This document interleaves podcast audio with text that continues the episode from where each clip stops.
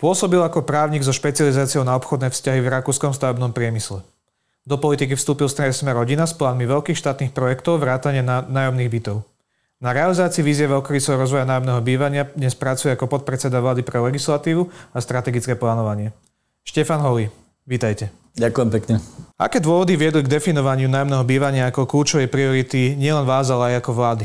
Nájomné bývanie si treba uvedomiť, že je pomerne komplexná záležitosť. A jedna, je to výzva, je to, je to problém, ktorý sa tu neriešil v zásade od skončenia komunizmu e, takýmto spôsobom.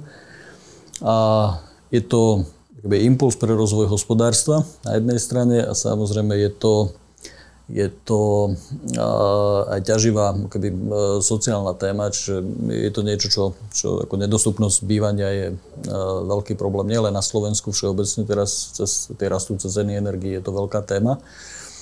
Z môjho osobného pohľadu je to aj eh, akoby pilotný projekt eh, istej akoby diverzifikácie eh, financovania verejných potrieb.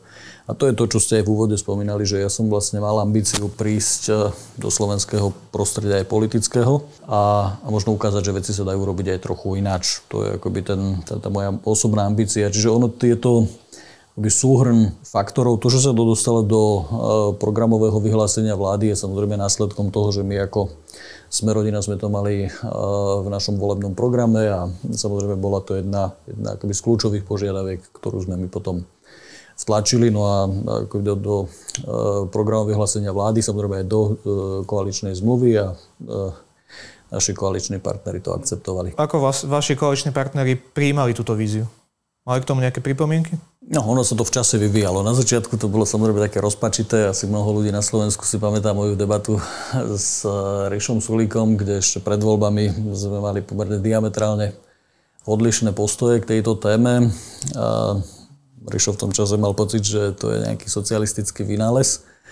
A potom postupom času, ako sme ten, ako sme ten systém, alebo ten ekosystém celý, ako sme uvádzali akoby, do života, tak, tak by som povedal, že tie obavy stále akoby, opadali a rozplývali sa a už keď sme prišli so zákonom Národnej rady, a tak po nejakých politických rokovaniach, aj odborných rokovaniach, a bolo ich veľa, ktoré sme absolvovali, a tak možno ste postrehli, že ten zákon mal zo 130, 130 poslancov, ktorí tam boli, sa zahlasovalo 127 a traja sa, neviem prečo, zdržali. A, takže ten zákon v zásade prešiel akoby naprieč, s podporou naprieč politickým spektrom, čo sa podarí akoby málo, málo ktorému projektu. A už akoby, je to ojedinele na projekt, ktorý je úplne nový a ktorý zavádza úplne nový ekosystém. Je to pomerne veľký projekt. Aký je jeho vzťah k iným vládnym politikám?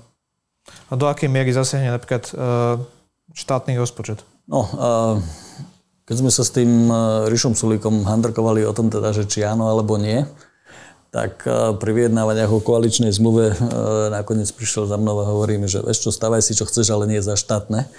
Tak, tak, to, tak, tak sa to dostalo aj do koaličnej zmluvy. A, čiže, a tak je to aj v programu vyhlásení vlády uvedené, takže podmienka, ktorú som ja vlastne dostal pri realizácii toho projektu je, že a, ten projekt a, nájomného bývania alebo štátom podporovaného nájomného bývania v zásade nemôže mať negatívny dopad na, na deficit a na dlh štátu, tak povedz, nemôžeme to financovať zo štátnych zdrojov. Čiže to bola jeden, jeden z predpokladov alebo výsku východisk, ktoré nám boli zadefinované a toho sme sa museli celý čas držať. Samozrejme, vtedy sme mali na začiatku pocit, že nám to trošku stiažuje uh, akoby pozíciu alebo realizáciu. Dnes uh, spätne si hovorím, že chvála Bohu, lebo nás to dotlačilo keby do, do vytvorenia systému, ktorý, a o tom sa asi budeme baviť, ktorý je svojou kvalitou ojedinelý aj, aj akoby v medzinárodnom k tomu sa dostaneme. Uh, poďme sa najprv pobaviť vôbec o tom produkte. Vlastne, čo bude tým produktom toho nájomného bývania? Aký, aký typ nájomného bývania sa bude rozvíjať? Čo vlastne tí ľudia budú mať k dispozícii. Keď sa bavíme o tom, že, že aké typy bytov, alebo čo sú za byty, tak eh, viete, k tomu prijatý zákon a potom, eh, potom následne nariadenie vlády. A ten zákon definuje, eh, definuje veľkosti bytov a akoby parametre tých bytov. Nariadenie vlády potom ho stanovuje nejaké cenové parametre a, a parametre nárokovateľnosti tých bytov a potom je podpísaná Už dnes je podpísaná zmluva s dvoma investičnými partnermi, kde, z ktorej potom vyplýva, že, že teda agentúra má spracovať nejaký design manuál. Čiže v celom tom, tej, tej štruktúre tých, tých tej regulácie, keď tak poviem, z toho v zásade vyplýva akoby to, že čo sú to za byty. Ľudskou rečou povedané, štandardné byty, ako si ich ľudia vedia nájsť e, v Slnečniciach, v Trnavskej Arbórii, ja neviem, ešte aký projekt ma napadne. A sú to normálne štandardné, nové, krásne byty s e, veľmi slušným štandardom výbavy. Prečo mali uprednostniť ľudia bývanie v takom, takomto štátom podporovanom nájomnom bývaní pred komerčným bývaním? No, v prvom rade to bývanie je cenovo dostupnejšie a na jednej strane, na druhej strane tí ľudia vlastne nemusia robiť, alebo ne, nemusia príjmať akoby kompromis, čo sa týka kvality alebo rozmeru. Čiže do budúcnosti, a tak to poznáme aj zo zahraničia, vlastne sa dostaneme do situácie, kde budete mať dve bytovky vedľa seba postavené, úplne rovnaké. Jedna bude rozpredaná na hypotéku, alebo na hypotéky a tá druhá bude, bude taká istá vedľa nej, e, bude vlastne predmetom toho štátom podporovaného nájomného bývania, to je bežné vo Viedni napríklad takýmto spôsobom. Tým, že napríklad pri dvojizbovom byte ten cenový uh, rozptyl v Bratislave, alebo tá, tá výhoda toho štátneho nájomného bývania a predstavuje rádovo 60%, 50, 60, niekde až do 70%. To znamená, keď vaše sladká hypotéky v tom byte, ktorý kupujete ako investíciu a chcete ho vlastniť, bude stáť 800-850 eur a na začiatok ste museli dať 50 tisíc za kontáciu, 45-50 tisíc. Pri dnešných cenách bytov a, a teda úrokových sadzbách, tak v tom štátom podporovanom nájomnom byte budete mať taký istý byt, akurát, že na začiatku vás bude stať tisícku vratný depozit a potom budete platiť 327 eur, je teraz zastropovaná cena, čiže by ste nemali platiť viac ako tých 327 eur mesačne za úplne rovnaký byt. Čiže je tam tých 327 versus 800 850 podľa banky. A rozdiel samozrejme je, že tých 850 eur vám zaručí aj teda tá 50 tisícová kontácia na začiatok, že ten byt budete na konci vlastniť a tým pádom akoby zarábate na, na stúpajúcej hodnote toho, tej nehnuteľnosti. Čiže je to investícia. A na druhej strane e, tá, ten, tento štátom podporované nájomné bývanie samozrejme tomu človeku nikdy nebude patriť, ale je to cenovo oveľa dostupnejšie.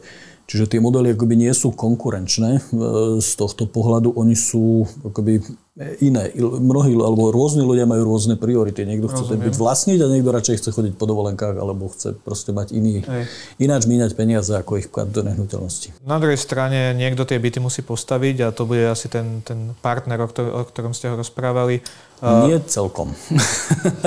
Ten partner je finančný partner. Áno, finančný partner. Je finančný partner, len... ktorý nakúpi tie byty, čiže on si potom uh, podľa toho, my sme spustili nejaký, nejaký uh, registračný uh, formulár alebo registračný web a už k dnešnému, včerajšiemu dňu, tak uh, máme 14 tisíc uh, žiadostí, uh-huh. zverifikovaných Čiže samozrejme dneska máme veľmi akoby, e, kvalitne spracovanú mapu Slovenska. Vieme presne povedať, v ktorých častiach Slovenska, v ktorých mestách, koľko ľudí, o aké byty majú záujem.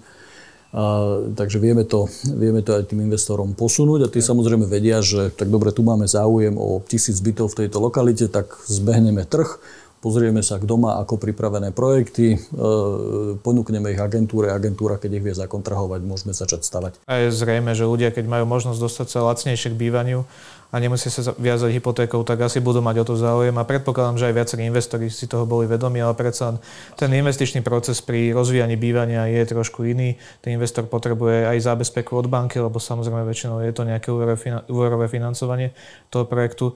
Prečo sa to zrazu... V tomto prípade je to ináč. Mhm, prečo sa to zrazu investorom oplatí? Prečo sa im neoplatilo predtým rozvíjať nájomné bývanie a prečo sa im to Poviem. oplatí teraz? Pretože nájomné bývanie ako produkt, ako taký, a nielen u nás, ale aj v zahraničí, je postavený na dlhých peniazoch. Dlhé peniaze znamenajú tzv. ekvitu. Vždy máte, tak ako ste správne povedali, v, v realitných projektoch pracujete s ekvitou, s vlastnými zdrojmi a pracujete s cudzími zdrojmi, s dlhom. A ten dlh vás samozrejme niečo stojí. V čase, keď sú nízke úrokové sadzby, čo sme ešte donedávna tu videli, tak ten dlh bol, bol, bol lacnejší ako ekvita. A dnes je ekvita výrazne lacnejšia ako je dlh, lebo vlastne aj v komerčných, týchto, v komerčných projektoch realitných musíte platiť pomerne vysoké úrokové sadzby za, za požičané peniaze. A keďže tie peniaze potrebujete dlho, tak samozrejme oni vás veľa stoja. Čiže to, čo sme dodnes, alebo čo, čo sme doteraz videli, tak z pohľadu tých, tých developerov, ktorí do toho, do, do realitného biznisu alebo do výstavby tých rezidenčných projektov išli, tak im sa samozrejme oplatilo robiť akoby rýchlu obrátku. Postavili, splatili, predali, respektíve predali a splatili naopak. A, a neoplatilo sa im tie, tie nehnuteľnosti držať po, po dlhé obdobie lebo na to nemali akoby dostatočné dlhé peniaze a dostatočný kapitál, ktorý by to držal. To je jeden dôvod. Druhý dôvod je, že v zásade pri, pri absencii toho regulačného rámca, to znamená pri tej subvenčnej schéme, ktorá spočíva v tej zníženej DPH na 5 a a pri tom, že, sa, že vlastne ste nevedeli získať podporu na to z, od, od zamestnávateľov, či už od vlády alebo od zamestnávateľov. My sme museli ísť, vďaka tej koaličnej zmluve sme museli ísť na zamestnávateľov a nezaťažovať tým štát. A, tak, e, tak ste v zásade nevedeli to nájomné urobiť e, aj vďaka nízkym úrokovým sadzbám na hypotékach natoľko atraktívnym, aby tí ľudia vlastne sa rozhodli pre nájomné bývanie. Pretože keď ste mali 100% hypotéky, alebo aj 90% hypotéky, tak e, splátka toho, e, toho nájomného sa v zásade rovnala splátke hypotéky, tým pádom samozrejme nikto do toho nešiel. Keď sme, ani sú zákazníkov a samozrejme tým pádom ani keď nemáte trh, tak, e, tak ani ponuka na to nejakým spôsobom nereflektuje. To, čo sme, keď sme my urobili tie akoby prieskumy, keď sme išli do toho projektu, tak, tak tie výstupy nám ukazovali, že na to, aby ľudia boli ochotní zrieť sa vlastníctva, tak ten rozdiel musí byť minimálne tretinu. Čiže keď si zoberiete, hľadáte dlhodobé bývanie, tak to nájomné bývanie musí byť minimálne o tretinu lacnejšie, aby ľudia vôbec boli, aby, aby sa vôbec dostali do stavu, že idem o tom uvažovať. Oproti hypotéke. Takže to je akoby sumár dôvodov, prečo, prečo sme boli v tejto situácii, prečo sa to nedalo a prečo sme nakoniec museli aj vytvoriť úplne nový regulačný rámec. OK, kto sú teda tí partneri, ktorí s vami budú spolupracovať. Viem, že v zahraničí bežne bývajú napríklad dôchodkové fondy, ktoré investujú do nájomného bývania, lebo tam presne oni si môžu dovoliť tú dlhú návratnosť tej celkovej investície. Typicky sú to dôchodkové fondy, typicky sú to, sú to e, v Rakúsku, v Nemecku alebo v tých nemeckých hovoriacich krajinách sú to aj bytové podniky, ktoré vyrástli akoby e, na, na týchto typov bytov, čo v Nemecku možno poznáte Vonoviu alebo v Rakúsku práve tí BVSG, ktorý, s ktorými sme podpísali zmluvu. A potom sú tam samozrejme dôchodkové fondy alebo správcovia e, zdrojov pre dôchodkové fondy, to je napríklad Heimstaden e, švédsky. Alebo potom sú to životné poisťovne, ktoré tiež majú vlastne zdroje z príjmov z, zo životných poistiek, ktoré uzatvárajú na 25-30 rokov. Čiže všetko, všetko v zásade investori, ktoré majú prístup k dlhým peniazom, neočakávajú, neočakávajú Regulácia im nedovoluje e, investovať do rizikových e, investícií a musia v zásade musia mať istú, istú bezpečnosť investícií. Treba povedať, že z pohľadu tých investorov a investičných partnerov, finančných investorov, a nájomné bývanie, takéto štátom regulované, sa považuje akoby za kvázi štátny sektor z pohľadu investovania. To znamená, je to na jednej úrovni alebo na podobnej úrovni, ako sú, ako sú investície do štátnych dlhopisov. Čiže sú to bezpečne uložené peniaze, a na ktoré oni musia vyčleniť, myslím, je to 20% ktoré im vyplývajú z európskej regulácie. Takže oni, či chcú alebo nechcú, tak vlastne z tých zdrojov, ktoré vyberú na tých dôchodkoch, na tých životných poistkách, tak istý obnos peňazí, tých 20% vlastne musia investovať do tohto typu projektov. A potom samozrejme oni si volia medzi štátnymi dlhopismi, kde majú nejaký mm, yield, respektíve nejaký výnos, ktorý im z toho vyplýva, alebo potom môžu investovať do bezpečných aktív, kde, kde, kde takéto regulované nájomné byty sú považované za, za aktíva. To aktívum samozrejme okrem toho, že vyrába nejaký yield, tak ono postupom času naberá na hodnote, čiže keď sa na to pozerajú napríklad z pohľadu kooperatívy alebo z pohľadu VIG, čo je ten druhý partner, tak oni takýmto spôsobom investujú už 80 rokov a majú, majú niečo cez 200-250 tisíc bytov vo Viedni, kde, kde práve ten, tá hodnota toho bytového fondu tvorí akoby základné jadro tej, tej mm. hodnoty tej poisťovne. Ako to bude v prípade Slovenska? Kde sa bude prioritne stavať? Zatiaľ evidujeme primárne záujem o krajské mesta, ale tak u ľudí, alebo u tých ľudí, ktorí, si, ktorí žiadajú o tie byty, tak je tak väčšina, väčšina naozaj veľká z toho smeruje do, do krajských miest. A, a samozrejme aj tí investori sa pozerajú z tých diskusí, ktoré s nimi máme, tak sa pozerajú vlastne na Eh, na to, aby tie mesta, kde sa investuje, aby tam bola istá akoby diverzita, eh, čo sa týka zamestnávateľov. Hm. Čiže je pre nich samozrejme veľmi komplikované investovať do prostredia, kde máte jednu fabriku a tá živí akoby celú dolinu, tak povediac.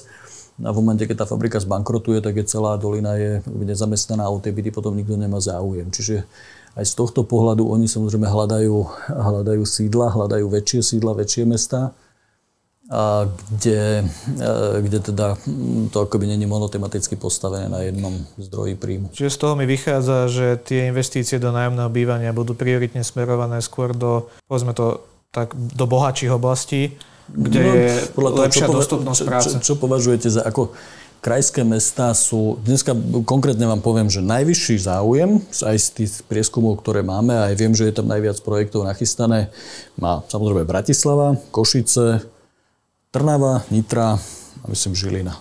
Čiže mesta, kde sú automobilky, kde sú automobilky, alebo automobilky? A, áno, kde sú automobilky, tam som chcel smerovať, ako som rád, že ste to povedali, kde sú automobilky a subdodávateľský reťazec. To sú mesta, ktoré tí investiční partnery, ale aj ľudia e, na druhej strane vnímajú ako, ako to atraktívne na investíciu aj preto, že, e, že je tam dostatočný počet akoby, ľudí, ktorí sú schopní a majú akoby stabilného zamestnávateľa a sú schopní platiť to nájomné. Zároveň sú to mesta, ktoré, kde je v priemere najdrahšie bývanie, ale je tam aj najväčší tlak na pozemky a na rozvoj vo všeobecnosti. Najmä to pri, platí v prípade Bratislavy samozrejme. Uh, paradoxne Bratislava je, je možno, pardon, že vám skočím ale paradoxne Bratislava je, je, nie je tak dobre pripravená, ako možno, alebo pripravená. Ten tlak je úplne iný, alebo ten, ten typ toho tlaku je úplne iný, ktorý tu je. Aj z, v dôsledku toho, že sú tu veľmi veľkí developeri, ktorí za posledné, posledné desiatky rokov zase skúpili obrovské plochy. A iná situácia je napríklad v Košiciach, kde, kde sú vyslovene stovky hektárov, ktoré buď vlastní alebo spoluvlastní mesto a vie do toho, vie, vie ako keby spraviť vlastný vklad do toho systému. Podobná situácia je v Trnave, kde Trnavský magistrát má e, kúpenú akoby pozemkovú zásobu, niekde cez 200 hektárov. Čiže ja by som povedal, že dnes najlepšie na nájomné bývanie na tento projekt na Slovensku sú, sú nachystané práve Košice a Trnava, ktorí akoby výhľadovo počítali s tým, že takýto typ projektu môže prísť a, a dlhodobo sa naň pripravovali. Chcel som sa aj dostať k tej pripravenosti Bratislavy, lebo viem si predstaviť, že asi tisíce ľudí majú záujem o bývanie v Bratislave, keďže samozrejme tu 30, je... Vyše 30% z tých 14 tisíc je Bratislava. Áno, áno, to je povedzme, že to je len nejaký začiatok, ale keď sa ten koncept nejakým spôsobom osvedčí, tak asi tie, ten, ten záujem bude ešte stúpať. Určite. Uh, Bratislava ale nie je pripravená jednak z pozemkového hľadiska a jednak ani z hľadiska územného plánu. E, takto. E, Bratislava je pripravená, a, ale nie z pohľadu, e, by som povedal, štátnej správy, samozprávy, alebo ako to mám e, povedať, ako verejného sektoru, a, a nie preto, že by ten verejný sektor akoby na tom nepracoval alebo nechcel pracovať, ale on tu má objektívne akoby ťažšiu pozíciu, pretože tu máte obrovských developerov, ktorí jednoducho majú úplne iný výkon, úplne inú akoby, e, kapacitu, aj manažerskú, aj, aj a aj by som povedal finančnú, takže oni samozrejme sa nachádzajú v, akoby v prostredí konkurenčnom, ktoré je akoby neporovnateľné so zvyškom Slovenska. Čiže dnes to, čo v iných, e, ja neviem, v tej e, Trnave alebo v tých Košiciach e, urobila samozpráva, tak z objektívnych príčin vlastne Bratislavský magistrát nemohol v Bratislave urobiť, pretože nemal vlastné pozemky. Čiže to už vôbec akoby sa nedá vyčítať neviem, súčasnému vedeniu mesta, že by sú nejakým spôsobom niečo za... Proste prišli do prostredia, kde už také niečo sa nedalo urobiť. Na druhej strane tu máte veľké akoby developerské e, skupiny, ktoré, ktoré na Slovensku inde v, akoby v takýchto dimenziách nie sú. A, čiže aby mali niektoré, akoby, že jedna firma niekde v skupených, ja neviem, 150, 200, 300 hektárov, to mimo Bratislavy je, je v zásade neexistuje hej, v takýchto číslach na developerské projekty. Možno nie je úplne presne povedané, že mimo Bratislavy, lebo teraz sa bavíme o Bratislave možno v hraniciach katastra, ale keď hovoríme o Bratislave za hranicami katastra, tak tam sú investori, ktorí majú skúpené obrovské územia a už popravde v médiách zaznel, zaznela, zazneli nejaké formulácie o nejakom satelitnom mestečku v zázemí Bratislavy. A... Tých satelitných mestečiek môže, takto, že to, je, to je v zásade... Práve tam by malo byť to nájomné bývanie. Tých satelitných mestečiek podľa mňa bude viacero. Hej, a nemyslím si, že, že e, tak bude jedna koncentrácia z objektívnych dôvodov, lebo, a, lebo v zásade vy ako investor, a teraz nehovorím ako podpredseda vlády, ale ako človek, ktorý vlastne sa týmto nejak, e, nejak e, akoby profesionálne zapodieva, vy samozrejme, keď robíte novú mestskú štvrť v podstate, lebo, lebo to je to, o čom sa tu bavíme, tak musíte mať, e, okrem tých bytov, musíte mať zabezpečenú aj nejakú dopravnú e, dostupnosť, priepustnosť, musíte mať e, občianskú vybavenosť, musíte mať školy, vedieť, ako celé v zásade staviate akoby nové mesto. A to nové mesto samozrejme musí byť akoby napojené na ten, na ten zvyšok tých, toho ekosystému toho mesta, čiže mm. tých, tých tepien. V momente, keď by ste išli, ja napríklad z Rakúska to poznám, že pokiaľ máte lokality, ktoré, ktoré sa na prvý pohľad môžu javiť e, atraktívne a nemáte tam vyriešenú e, doslova dopravnú dostupnosť, a, tak zase investori nejdú do tých projektov, lebo tých ľudí tam neviete dostať a neviete ich dostať odtiaľ, e, odtiaľ preč. Príklad je, je Aspern viedenský asi. Aspern, áno, kde radnica, aby vyriešila tento problém, tak postavila, možno ste to videli, postavili doslova e, metro e, a stanice metra urobili do pola, že niekoľko kilometrov v poli. Ako keď to, keď to robili, tak e, veľa ľudí vo Viedni si ťukalo na čelo, že, že, dá, že je to dobré, akoby stavať metro do, do, do stredu pola. A dnes už všetci pochopili, prečo je to dobré, pretože okolo toho metra v tom strede pola v zásade vyrástlo vyrástlo mesto, ktoré dnes má nejakých 11 tisíc bytov, ktoré tam funguje, tam, je tam fabrika Oplu, je tam proste ďalší, je tam 20 tisíc pracovných miest vytvorených v tom, čiže vzniklo tam v zásade nové, akoby nová, nová štvrť mestská, ten Aspen. Čiže sa neobávate, že v prípade Slovenska a Bratislavy zvlášť, že vznikne za hranicou mesta za D4, že vznikne nejaké veľké satelitné sídlo bez toho, aby malo vyriešené všetky tieto Nemyslím si, pretože to je aj takto, že, že to, čo som ja sledoval, by som povedal, že nastavením e, kritérií, respektíve toho regulačného rámca, jedna z vecí, ktorú, na ktoré som ja trval, aby tam, aby tam bola, a ona je objektívne potrebná, je, že musíte mať, tí investiční partnery musia byť e, akoby sofistikovaní investiční partnery. Oni si musia uh, vedieť akoby plánovať ten projekt a musia ho vedieť udržať po obdobie 25 plus 25 rokov. Čiže,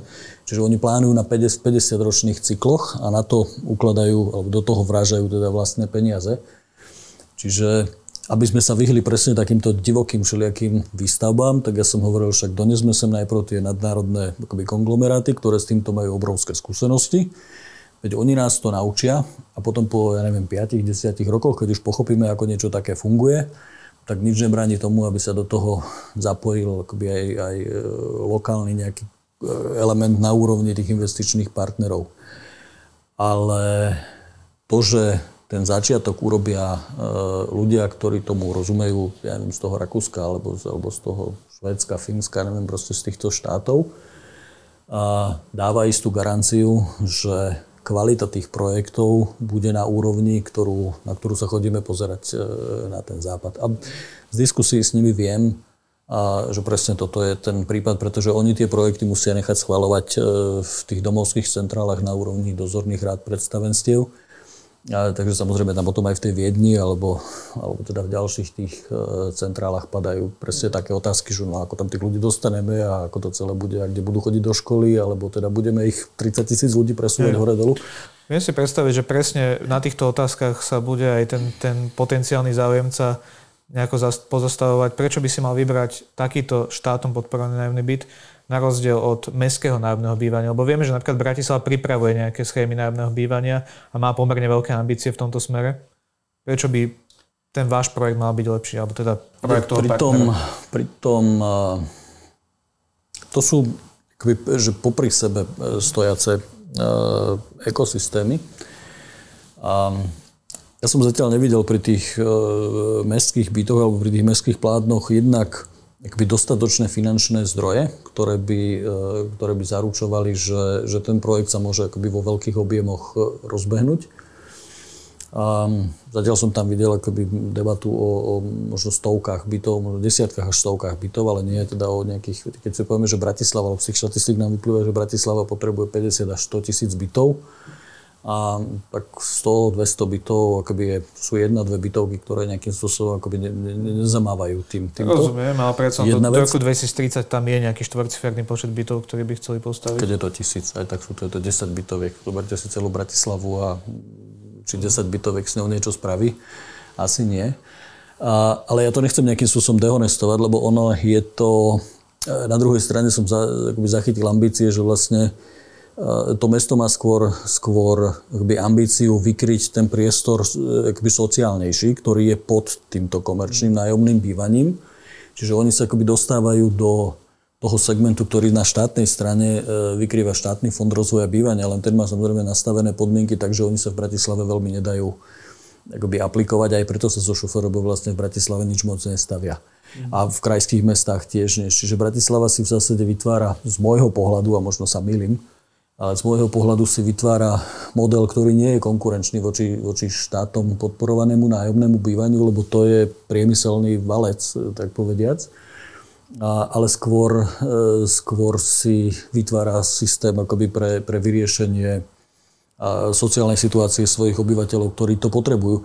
Ja si tam dokonca viem predstaviť e, akoby synergie medzi tými, tými dvoma projektami, pretože vy ste si možno všimli, že v rámci tých kritérií my nastavujeme akoby časť tých bytov takým spôsobom, že, že sú tam nejaké sociálne akoby, faktory.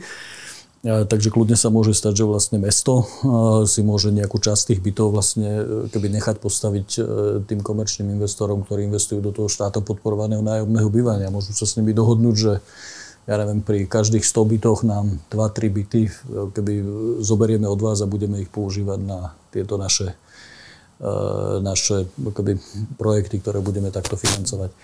Čiže ja si myslím, že viete, každý byt, ktorý sa postaví v systéme nájomného bývania, jedno, či je to komunálna sféra, či je to šoferobo, či je to štátom podporované nájomné bývanie, zvyšuje dostupnosť e, nájomného bývania. Toto nie sú preteky, že e, kto dá viac alebo kto dá. To je riešenie jednej obrovskej potreby, ktorá sa tu 30 rokov zanedbávala a, a každý, kto do toho vie prispieť jednou bytovkou, desiatimi bytovkami, 500 bytovkami, tak si zaslúži akože obrovskú pochvalu, že sa vôbec do toho pustil, lebo je to veľká téma pre ľudí. Napriek tomu, ak som spro- dobre pochopil, nebude to vyslovene nástrojom sociálnej politiky, tie byty nebudú sociálne, nebudú určené vyslovene pre nízkopríjmové skupiny alebo Prosto skupiny, ktoré sú... Príjmové. To, čo my robíme, sú vyslovene smierené na stredne príjmové skupiny. A ja som vám tu doniesol nejaké, nejaké príklady, tak aby si to možno ľudia vedeli, všetkých nebudem čítať, ale aby si to ľudia vedeli vedeli e, predstaviť. Keď e, tu máme, ja neviem, že autoklampiar, e, trojčlenná rodina na strednom Slovensku, autoklampiar, daňovnička, príjem na, domácnosť, na domácnosť 3116 eur. To znamená, spadajú do tej príjmovej skupiny, alebo sú to úradnička, auditor, mladá bezdetná rodina, dvojizbový byt v Bratislavskom kraji, príjem domácnosti 2400. Čiže to sú typicky E, typi, alebo prípady typických nájomcov, ktorých vidíme aj v tých, e, v tých registračných formulároch alebo záujemcov o tie nájmy. Takže to nie sú sociálne odkázaní ľudia, lebo keď má nejaká rodina príjem, akoby na domácnosť má príjem, ja neviem, 3000 eur alebo 3,5 tisíc eur, to nie sú ľudia, ktorí by boli sociálne odkázaní. Ale keď si zoberiete, že im splátky hypotéky pri trojizbovom byte vychádzajú na 1200 a proste takéto čísla, no tak je to ako, a ešte majú mať aj nejakú akontáciu, to je to, čo som na začiatku hovoril. tak pri dnešných cenách, ja neviem, trojizbových bytov v Bratislave sa bavíme o, o ja neviem, 300 tisíc eurách a to ešte som není, ako keby, to nie sme v drahej štvrti. Hej? A tak aby ste vedeli akoby zložiť ako mladý pár, ktorý si zakladá rodinu, aby ste vedeli zložiť, ja neviem, 60 tisíc eur na začiatok, že to je strašne veľa peňazí pre tých ľudí a potom ešte celý život, 30 rokov splácať, neviem, 1000, 1200 eur, je, je veľký peniaz. Tak samozrejme, e, toto sú akoby tí, tí primárni e, klienti alebo primárni zákazníci tohto, tohto systému nájomného bývania. A niektorí zostanú v tých nájomných bytoch tak ako v Rakúsku celý život Niektorí možno po 5-10 rokoch si povedia, že tak už sa nám darí lepšie, kúpime si niekde Hej. dom alebo byt svoj. Rozumiem, ale tým, že to v podstate nie je nástroj sociálnej politiky a... Tak to on to je nástroj teda sociálnej politiky, nie je to... Nástroj pre riešenie problémov nízkopríjmovej skupiny. Tak, to je iné. Uh, tak toto samozrejme tam závisí od toho, že čo je tá hranica tej nízkopríjmovej skupiny. Neviem, či do toho spad, budú spadať treba ľudia, neviem, upratovačky, čašníci, čašníčky a tak ďalej. Aj, aj, lebo ten vzorec je postavený tak, že od toho vášho príjmu sa odpočítajú akoby náklady na živobytie, ktoré sú stanovené teda predpismy a, a keď, e, keď e, ten rozdiel vlastne toho vášho príjmu e, a, a tých nákladov na živobytie postačuje na platbu nájomného, a, tak, tak sa kvalifikujete, tak splňate tie kritéria a môžete si príjmať. Čiže samozrejme, aj keď, keď vlastne ľudia s nižšou kvalifikáciou majú nižšie príjmy, tak vo výsledku to bude znamenať, že tí ľudia samozrejme si nebudú môcť prenajať, neviem, v Bratislave trojizbový byt, ale možno im vyjde na jednoizbový byt, alebo na dvojizbový v Trnave, alebo kde a, lebo tam sú keby zásadné e, potom rozdiely. Takže, takže skôr akoby tí ľudia e, z tých nižších príjmových skupín sa budú musieť uchádzať o taký byt, e, ktorý, kde ten rozdiel príjmu vlastne a tých e, životných nákladov im stále bude postačovať vlastne na krytie, krytie teda toho, toho nájomného. Hej. Ale v tom je trošku možno rozdiel proti tomu Rakúsku, kde predsa len aj to nájomné bývanie je v tom meste tak rozmiestnené, že v podstate všetky sociálne skupiny dokážu bývať v podstate v akejkoľvek štvrti. To bude si myslím postupom myslíte, času myslíte aj tu. Že to, to bude aj tu. To bude aj tu. A, lebo to nebude tak, že by tu vznikali nejaké, e, takto, že, že vzniknú aj asperny, hej, ale vzniknú aj, aj e, normálne bytové projekty v mestských štvrtiach. Keď som napríklad pozeral e, Trnavu a hovoril som s pánom primátorom, tak ten má nachystaných, myslím, tri pomerne veľké projekty v rámci mesta a, a potom jeden obrovský projekt by na periférii. Hej. Uh-huh. Čiže to nie je tak, že by bola tam iba tá periféria a všetko ostatné. To by z toho vypadlo. Košice majú uh, jeden projekt uh, na, na Hornáde, čo je vyslovene nové centrum mesta, a kde sa chcú uchádzať teda o toto nájomné bývanie a potom majú rozšírenie KVPčka, ktoré je, hm, mám pocit, že dlhodobo projektom, na ktorom sa v Košiciach pracuje a, a zatiaľ ako s tým nevedeli rozpochodovať a upierajú teda zrak, že, že toto je práve ten systém, a, ktorý by mohol tieto typy projektov rozchodiť. Takže KVP je trošku von z centra, tie, ten, ten Hornád je úplne e, centrálny, niečo ako Bratislavská Evrové alebo niečo na ten spôsob. Takže a, a tie cenové stropy sú rovnaké, ktoré sú v tej mape nastavené. E, čiže áno, e, ono to bude viesť aj k tomu, že tí e, ľudia za cenovo dostupných podmienok budú môcť bývať aj, aj kdekoľvek, v centre mesta. Kľudne. Samozrejme, pýtam sa hlavne kvôli tomu, že či nehrozí gentrifikácia, že, že jednoducho tieto nízko, nižšie príjmové skupiny, že budú vytlačané z toho centra mesta, lebo napokon aj to dostupnejšie bývanie sa bude rozvíjať predovšetkým na okrajoch miest. No, to je to, čo hovorím. Ja si nemyslím, že sa bude e, rozvíjať len na okraji miest, respektíve e, ono to súvisí skôr akoby s, s infraštruktúrou, o ktorej sme sa bavili. Bratislava, dajme tomu, je tak postavená, že ona nemá spravenú akoby infraštruktúru, dnes nemá vybudovanú na to, aby ste mohli aby ste mohli nejak významným spôsobom zausťovať to sídlisko, lebo by vám, alebo sídlisko, to, to mesto, lebo by vám zažala kolabovať doprava, nemáte doriešenú akoby, verejnú e, dopravu, kde v ostatných mestách máme rôzne akoby, overgroundy a metra a podobne, tu Bratislava nemá, takže tu bude treba dotiahnuť infraštruktúru, aby tí ľudia mohli akoby, bývať v rámci tých... E, ale ale, ale to, to zahusťovanie je podľa mňa niečo, čo, čo nastane. Bratislava ako taká, podľa mojich vedomostí má radovo okolo 600 hektárov pozemkov v rámci e, keby, e, mesta. a s ktorými sa dá narábať. Tam je skôr problém, že niektoré sú kontaminované, niekde sú nejaké staré haly priemyselné tieto. Uh-huh. A, takže tie bude treba nejak vyriešiť, vysporiadať a dekontaminovať, aby sa to tam dalo dať a potom treba doriešiť dopravu. Čiže to nesúvisí ani tak akoby, s cenovými reláciami, to súvisí s úplne inými e, akoby, parametrami. Čiže finančný parameter umožňuje kľudne zahusťovanie. A ten je z pohľadu toho štátom podporovaného nájomného bývania akoby splnený. Uh-huh. Uh, hovorili ste, že ten váš model je podľa, podľa vášho názoru ešte lepší ako ten rakúsky model. V čom sú tieto kvality? On je, by som povedal, je trošku, trošku uh, je prispôsobený slovenskej realite. A kým v Rakúsku je to model, ktorý vznikal v období po druhej svetovej vojne a, a je, je by som povedal, je, je viac akoby e, decentralizovaný na úroveň e, samozprávy, a, kde rakúsky starostovia rozhodujú o tom, alebo rakúska samozpráva cestou tých starostov rozhoduje o tom, že vám môže, alebo že tomu investorovi môže preplatiť až 80% stavebných nákladov a prípadne, že môže vlastne pridelovať rôzne typy sociálnej podpory pri, pre rodiny s malými deťmi, pre sociálne nejaké skupiny, neviem, dôchodcov alebo podobne. A, tak je to systém, kde vlastne, ktorý dáva tomu starostovi akoby, že veľkú mieru, by som bral, svoj vole. A to vedie k tomu, že v tom Rakúsku v zásade každý bytový projekt si musí ísť ten developer akoby vyhandlovať s tým starostom. A to je systém, ktorý, ako úprimne, ja som si nevedel na Slovensku e, predstaviť, že by, že by starosta keby sa dohodol s investorom, že mu preplatí 80% nákladov. Podľa nás to bol, je nepresaditeľné, lebo, lebo si neviem akoby predstaviť, že čo by sme robili s tak vysokým rizikom korupcie. Hej. Proste tú kultúru na Slovensku zatiaľ nemáme takto akoby zažitú, aby sme mohli dať e, akoby túto mieru dôvery až, až takto široko. A ďalšia vec je, že to samozrejme zasahuje do, do deficitu a do štátneho dlhu, čiže ja som ani nemal povolené týmto smerom uvažovať. To, čo ten náš systém zavádza, je akoby vopred stanovené podmienky, e, žiadne peniaze zo strany štátu. Ja som vyslovene povedal, že žiadny úradník sa v tomto systéme nedotkne peňazí.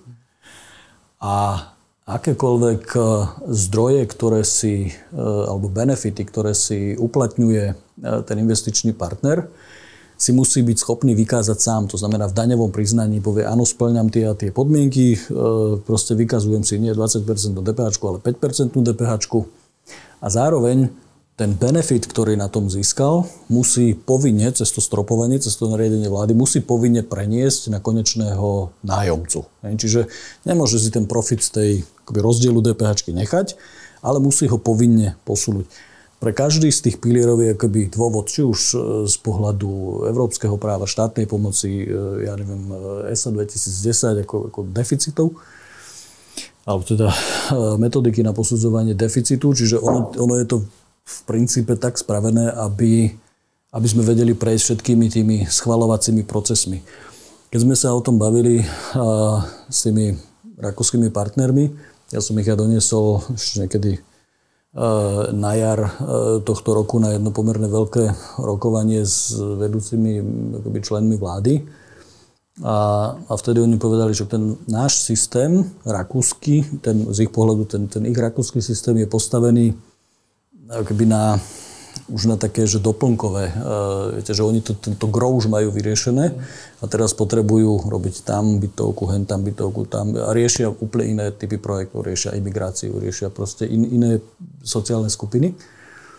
Pričom to naše je postavené na pomerne e, veľký rollout. Hej. Vlastne my vieme, my vieme týmto spôsobom riešiť e, veľké ako kvantity, veľké, veľké množstva tých bytov, lebo je to administratívne nenáročné, alebo je to, je to minimálne, minimálna náročnosť tá administratívna.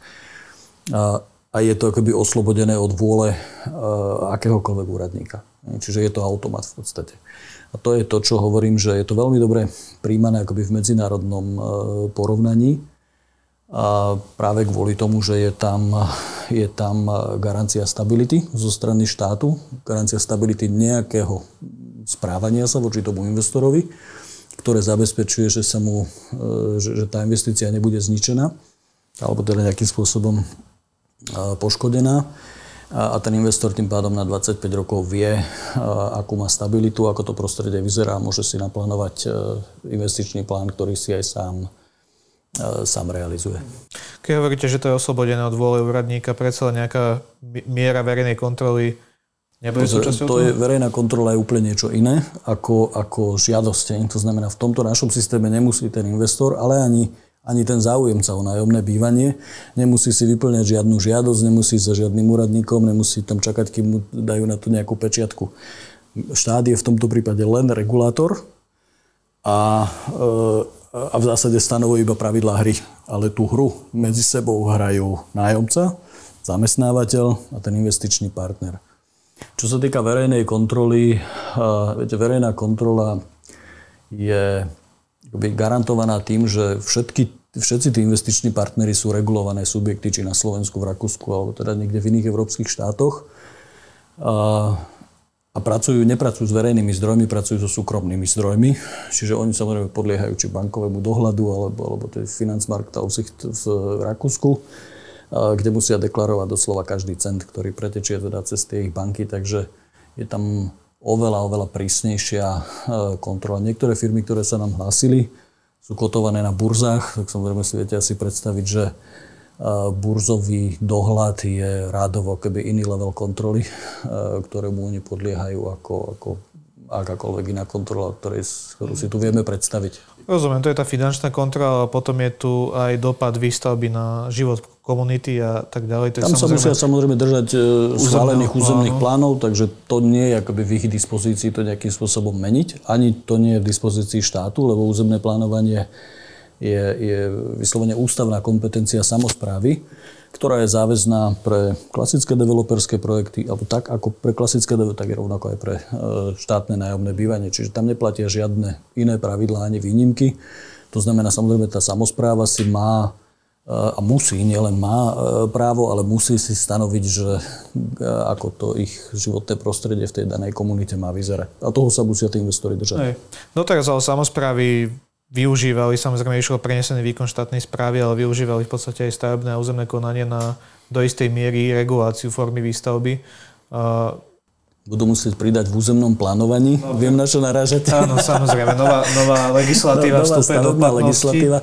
Takto, e, veľkou chorobou súčasného systému je, že že cez stavebné konania sa vykonáva komunálna politika, kde dochádza k prirodzenému konfliktu záujmov a to, čo sa tak povedať zanedbalo na, územ, na úrovni územného plánovania, tak sa potom dobieha, dobieha cez, cez obštrukcie na úrovni stavebných konaní, čo by nemal byť ten prípad, alebo nemalo by sa to diať, a, lebo stavebné konanie nie je, alebo neslúži, ono, jeho účelom je poslúdiť akoby, že technickú spôsobilosť e, stavby, aby bola zrealizovaná a nie realizovať komunálnu politiku. Nie?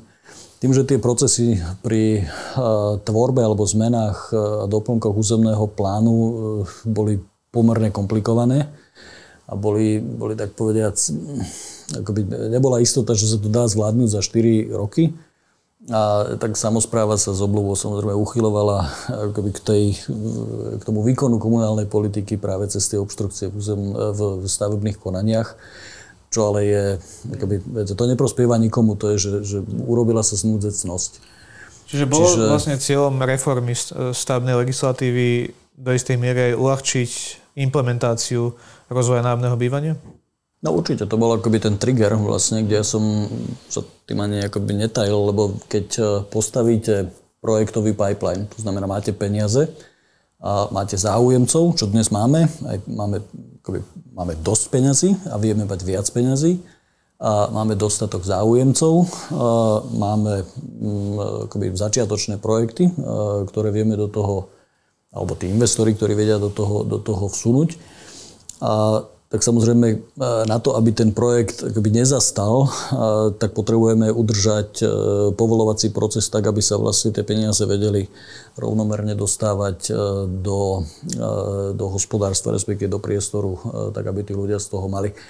Keď to porovnám s Rakúskom, Rakúšania plánujú na 5 až 8 rokov, to znamená, oni vedia akoby udržať ten projektový pipeline v, v tom bežnom chode tak, že 5 rokov dopredu celá komunita stavebná, celá komunita projektantská, e, zároveň samozpráva, presne vedia povedať, že o 5 rokov sa bude stavať ten a ten projekt a na to sa nachystajú kapacity, financie, projekčné kapacity, stavebné kapacity, materiál a tak ďalej, všetko sa to neobjede a nerobí sa to, že hrbr na poslednú chvíľu. Hej čo samozrejme dáva celému tomu sektoru keby istú, istú predvídateľnosť a vizibilitu, ako sa to bude robiť. Čiže áno, e, akoby záujmom e, upratania v stavebných predpisoch, alebo tým triggerom, ktorý to vyvolal, je samozrejme udržanie toho pipelineu, lebo ako to vidíme aj v eurofondoch alebo v iných, tu nestačí položiť miliardu na stôl, pretože my tú miliardu nevieme prestavať. Ne? Takže my samozrejme potrebovali akoby napraviť procesy. To, že z toho benefituje akoby celý sektor, a je samozrejme akoby príjemný bonus, hej, ale, ale toto bolo keby tá základná myšlienka, ktorá nás tomu viedla. Mhm. Čiže od 1. januára 2024, kedy vstúpuje nový, nová legislatíva? 1. 1. pardon, do, do platnosti, tak predpokladáte, že to povolovanie no, výstavby nových nájomných bytov už pôjde pôjde rýchlo. Áno? Aké, aké sú predpoklady, že ako rýchlo by to malo Predpoklady sú také, že pokiaľ je dotiahnutá územnoplánovacia dokumentácia, čo vo veľkých mestách je všade, respektíve v obciach nad, nad 2000 obyvateľov je, a tak e, pri stavbách, ktoré si nevyžadujú posudzovanie vplyvov na životné prostredie, čo je dneska pod 500 parkovacích miest, bytové domy, no, tam je malé, domy, ja, ešte tam je malé, no, a tak sa bavíme radovo o dvoch mesiac, 1,5 až 2 mesiace vlastne na vydanie stavebného povolenia. Čo keď som povedal minule na nejakej konferencii v Prahe, tak tam sa všetci akože povedali, že chlapci, iná planeta. Tak od tých 5-7 potrebujú... rokov, tak. čo je to v súčasnosti, tak je to samozrejme veľmi veľkolepá ambícia. Uvidíme, že ako, sa, ako to bude v realite. No ono sme to spravili tým, že sme vyhodili 70% procesov, e, ktoré tam ako keby za tých 50 rokov, e, ktoré sme tu ten stavebný zákon nejako lepili, plátali a doplňali, tak sme tam proste dali toľko nánosu, že, že vlastne až to, až to znefunkčnilo to stavebné konanie. Takže všetko, čo tam bolo, ako nadbytočné, tak sme v zásade vybúrali z toho systému. Hej, to znamená, že kedy začnú prvé nájomné byty reálne pribúdať? Prvé novostavby, kde sa bude dať Určite bývať? tento rok. A, e, oni, tam sú dve formy. Buď môžu teda kupovať už e, hotové projekty, a, alebo rozostávané projekty. Viem, že sú e, keby vo, vo vizibilite aj také, ale však počkajme si 2-3 týždne a a, a budeme vidieť teda, aké projekt, s akými projektami tí, tí investiční partnery prídu. A... Bude medzi nimi aj Park City Triblavin? To uvidíme, neviem. To je naozaj na jednotlivých investoroch a ja ako si dávam pomerne veľký pozor, aby som nevstupoval do konkrétnych projektov, lebo to je hranica, ktorú ja akoby nechcem prekročiť, lebo naozaj to nie je na mne. Ono to má aj regulačný dôvod, keď štát e, vstúpi do, do akoby, manažovania alebo regulovania jednotlivých projektov, tak zrazu sa vám celý ten ekosystém ocitne v deficite, v štátnom dlhu. Čiže ja ani regulačne nesmiem do tohto priestoru vstupovať. A, ale aj sa toho držím, že toto je parketa, ktorú majú riešiť investori a, a my im akurát povieme, kde tí ľudia majú záujem bývať. A keď im povieme, že je to v Bratislave toľko to a toľko to e, žiadosti, tak už nech sa páči, je potom na nich, aby, mm aby uspokojili ten, ten záujem. Ja predpokladám, že sa budú pozerať po, alebo predpokladám, že sa budú pozerať po úplne všetkých veľkých projektov, pretože ten záujem je enormný na začiatku. Nedávno bol publikovaný článok na denníku E, kde sa hovorilo, že to, že to zatiaľ vyzerá ako fiasko. Prečo si myslíte, že, že to takto napísali? To sa musíte ich spýtať. ja si každopádne nemyslím, že to vyzerá ako fiasko. Viete, ak niekto sa snaží vytvoriť uh, dojem, že, že byty vám padnú z neba, a, tak nevie, o čom hovorí. To si treba uvedomiť, že projekty nájomného bývania alebo celé vytvorenie toho ekosystému je, je projekt násobne väčší ako, ja neviem, Bratislavský obchvat. Je to násobne väčší projekt, ako je výstavba Jaguaru, Volva alebo proste obrovských fabrik. A A keď sa bavíme o, ja neviem, výstavbe Volva, tak, tak nikto nečaká, že na jeden deň to vláda schváli a na druhý deň e, vlastne vám padne z neba fabrika. To samozrejme sa nedeje ani pri nájomnom bývaní alebo akomkoľvek realitnom projekte. Našou ambíciou zo strany vlády je samozrejme vytvoriť, alebo bolo vytvoriť e, celý ekosystém, regulačný rámec, ktorý umožní rozbehnutie. Ja som nikdy nehovoril, že, že my budeme tí, ktorí budú stavať. Že prečo by sme to robili, veď štát na to nemá kapacity, nemá na to manažerskú kapacitu, nemá stavebnú kapacitu, reálne to nevie robiť. To, čo ale štát vie robiť, je vytvoriť regulačný rámec, takže to sme urobili.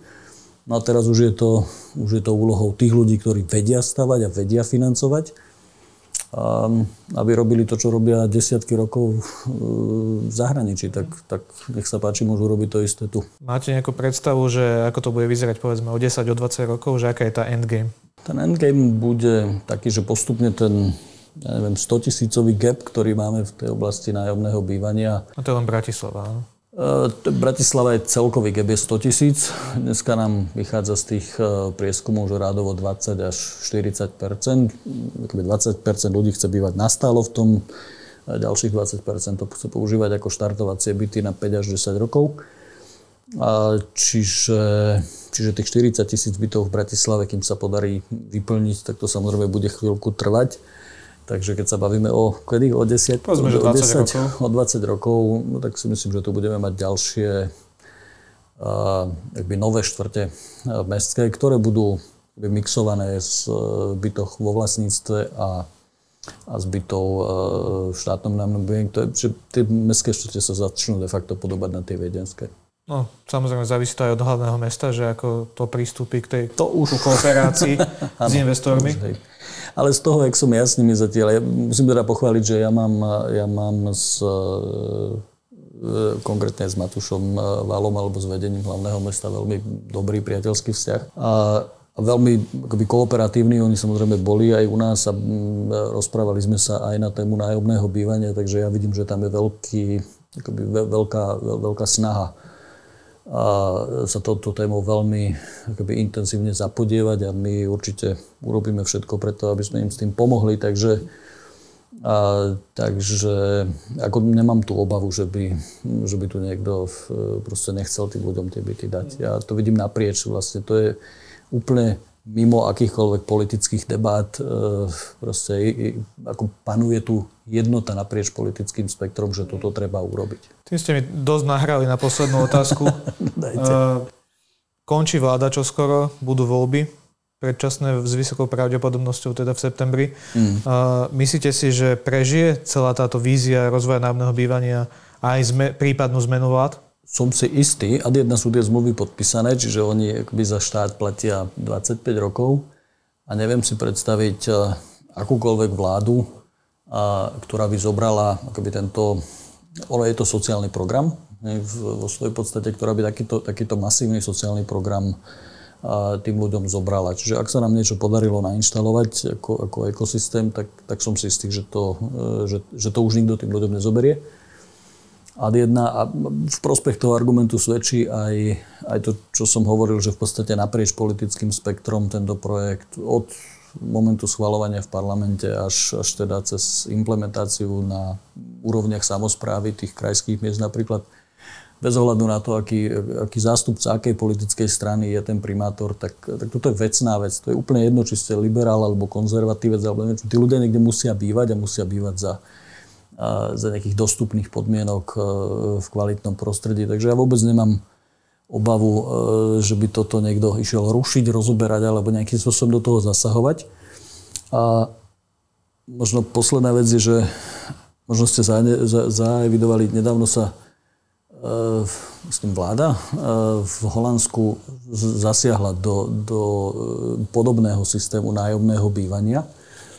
A tá vláda to skoro neprežila. Že to je tak citlivá oblasť, keď začnete ľuďom šahať na strechu nad hlavou, že to v zásade žiadny rozumný politik nerobí. Tak dúfajme, že tých nájomných bytov bude dosť. Ďakujem. Ďakujem veľmi pekne Ďakujem. za návštevu. Všetko dobré.